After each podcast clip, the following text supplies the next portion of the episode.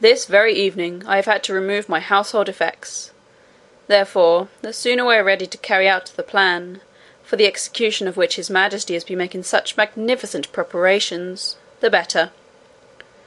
I may just add, that within the last few days I have perceived a small outbreak in my dining room, which, combined with observations upon the course of the river escaping where the evil men enter, has convinced me that close to the spot must be a deep gulf in its channel.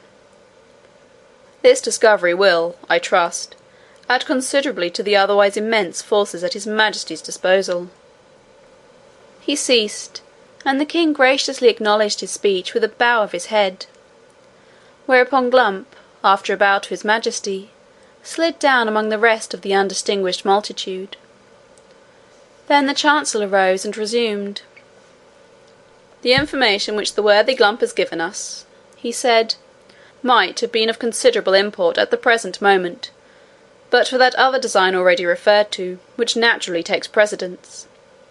His majesty, unwilling to proceed to extremities and well aware that such measures sooner or later result in violent reactions, has excogitated a more fundamental and comprehensive measure, of which I need say no more.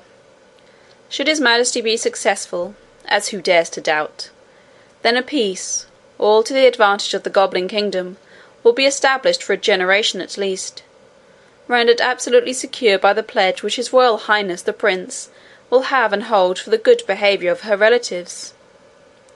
Should His Majesty fail, which who shall dare even to imagine in his most secret thoughts, then will be the time for carrying out with rigour the designs to which Glump referred, and for which our preparations are even now all but complete. The failure of the former will render the latter imperative."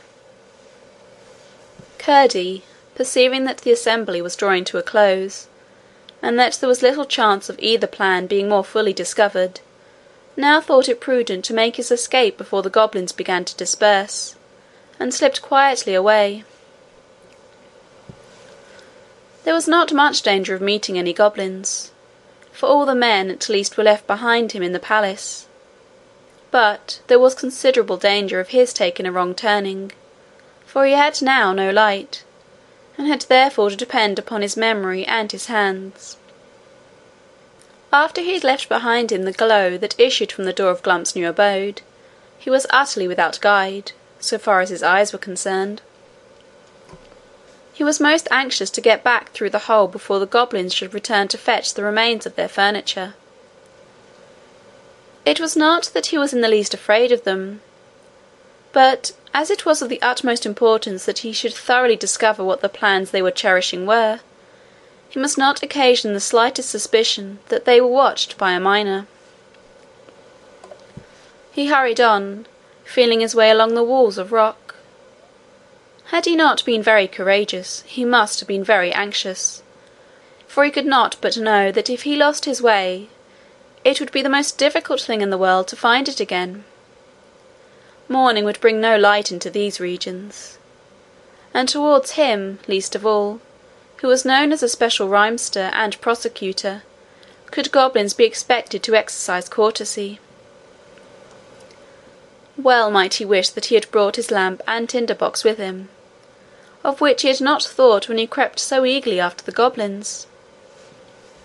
He wished it all the more when, after a little while, he found his way blocked up, and could get no farther. It was of no use to turn back, for he had not the least idea where he had begun to go wrong. Mechanically, however, he kept feeling about the walls that hemmed him in. His hand came upon a place where a tiny stream of water was running down the face of the rock. "What a stupid I am!" he said to himself. "I'm actually at the end of my journey, and there are the goblins coming back to fetch their things," he added, as the red glimmer of their torches appeared at the end of the long avenue that led up to the cave. In a moment he had thrown himself on the floor, and wriggled backwards through the hole. The floor on the other side was several feet lower, which made it easier to get back. It was all he could do to lift the largest stone he had taken out of the hole, but he did manage to shove it in again. He sat down on the ore heap and thought.